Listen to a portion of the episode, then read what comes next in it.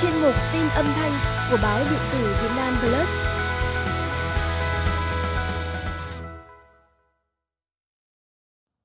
Trong những ngày gần đây, trên các mạng xã hội đã xuất hiện nhiều thông tin không rõ nguồn gốc, sai sự thật về tình hình dịch viêm đường hô hấp do virus corona chủng mới NCOV gây ra.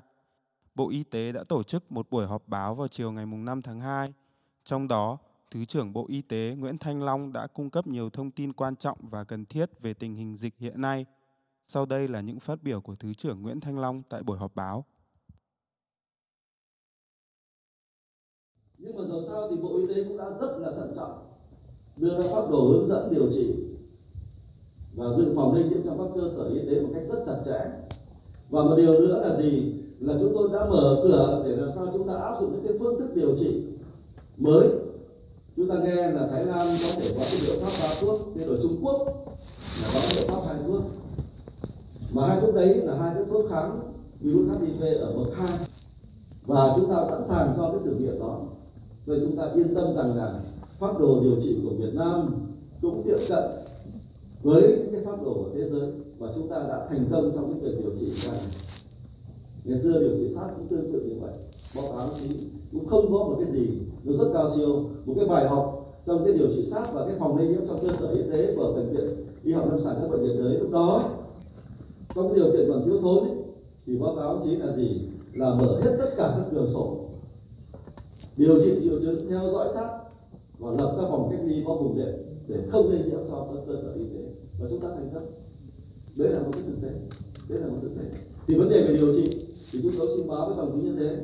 Và ở đây chúng tôi cũng xin nói rằng là về điều trị thì Bộ Y tế hiện nay cũng đã chỉ đạo đối với tất cả các bệnh viện trung ương chúng ta chuẩn bị cho một cái tình huống xấu nhất là gì là dịch lan rộng vâng hám chính như vậy. Cho nên tại sao thì các phương tiện đồng chí thấy rằng là nơi này có bệnh viện này nơi này có bệnh viện kia.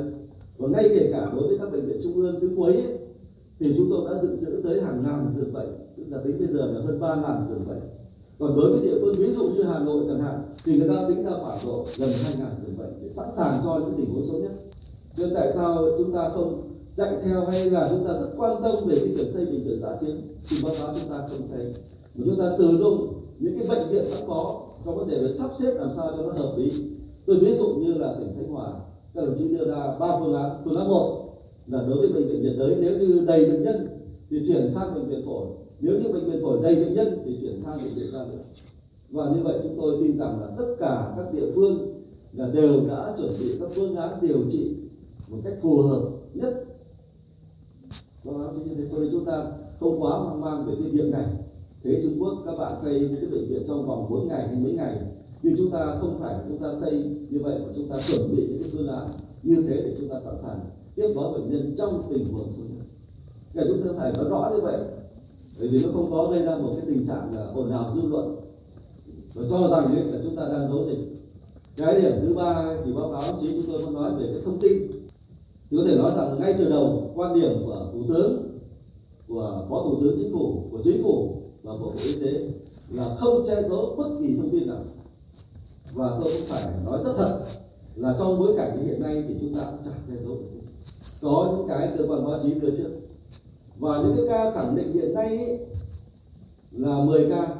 Và khi có ca nào thì lập tức ấy, là bộ y tế sẽ công bố ca đó. Và công bố toàn bộ về cái dịch tễ của ca đó để chúng ta có những biện pháp phòng chống một cách có hiệu. Và vừa rồi trên các mạng xã hội hay là một số các thông tin có một số những cái thông tin nó không đúng thì chúng tôi rất mong là các đồng chí là những người làm báo những người mà giúp cho dân thì chúng ta phải bình tĩnh. Bởi vì có thông tin ví dụ như là cần phải tích trữ lương thực, rồi tích trữ cả vàng đó thì đấy là không đúng.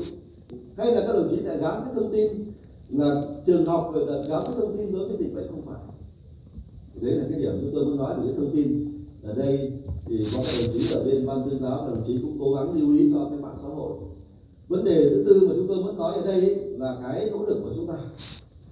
Thì có thể nói rằng là chính phủ, thủ tướng chính phủ thì ngay từ những cái đầu tiên, đã có chỉ đạo rất là sắc và có lẽ chúng tôi cũng thấy rất là tự hào một điều là ngay khi, từ khi đầu như gọi là xuất hiện các ca nhiễm, thì thủ tướng chính phủ đã có công điện và có hai cái chỉ thị. Thế rồi là tiếp theo lại có một công điện. Rồi ban bí thư đã có một cái cái văn bản là yêu cầu người đứng đầu cấp ủy của tất cả các cấp phải trực tiếp chỉ đạo vấn đề này. Huy động toàn đảng, toàn dân và toàn quân cho vấn đề này. Và coi đây là một nhiệm vụ chính trị, ưu tiên cấp bách trước mắt và là quan trọng. Báo cáo như trong cái công văn số 79 của ban bí thư nêu rất rõ cho nên tại sao các địa phương ấy là các đồng chí bí thư, các tỉnh ủy là vào cuộc rất là mạnh mẽ, rất là mạnh mẽ. Đây là một cái điều mà quan điểm của đảng ta, của chính phủ ta là phải quyết liệt. Thế rồi trong cái chỉ thị của thủ tướng chính phủ, thì xin báo cáo chính là gì? Là nó rất cụ thể, có tất cả những cái hoạt động hướng dẫn rất cụ thể cho từng bộ, từng ngành, từng địa phương phải làm những cái gì. Phải làm những cái gì. Đây là những cái mà báo cáo với các đồng chí.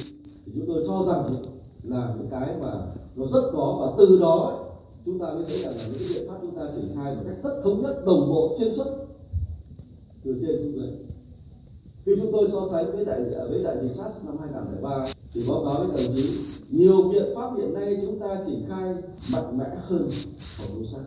Cho nên chúng ta yên tâm một điều là với cách thức triển khai chỉ đạo của chính phủ, của thủ tướng chính phủ, của phó tướng chính phủ và cả hệ thống chính trị, thì chúng ta sẽ cố gắng kiểm soát được coronavirus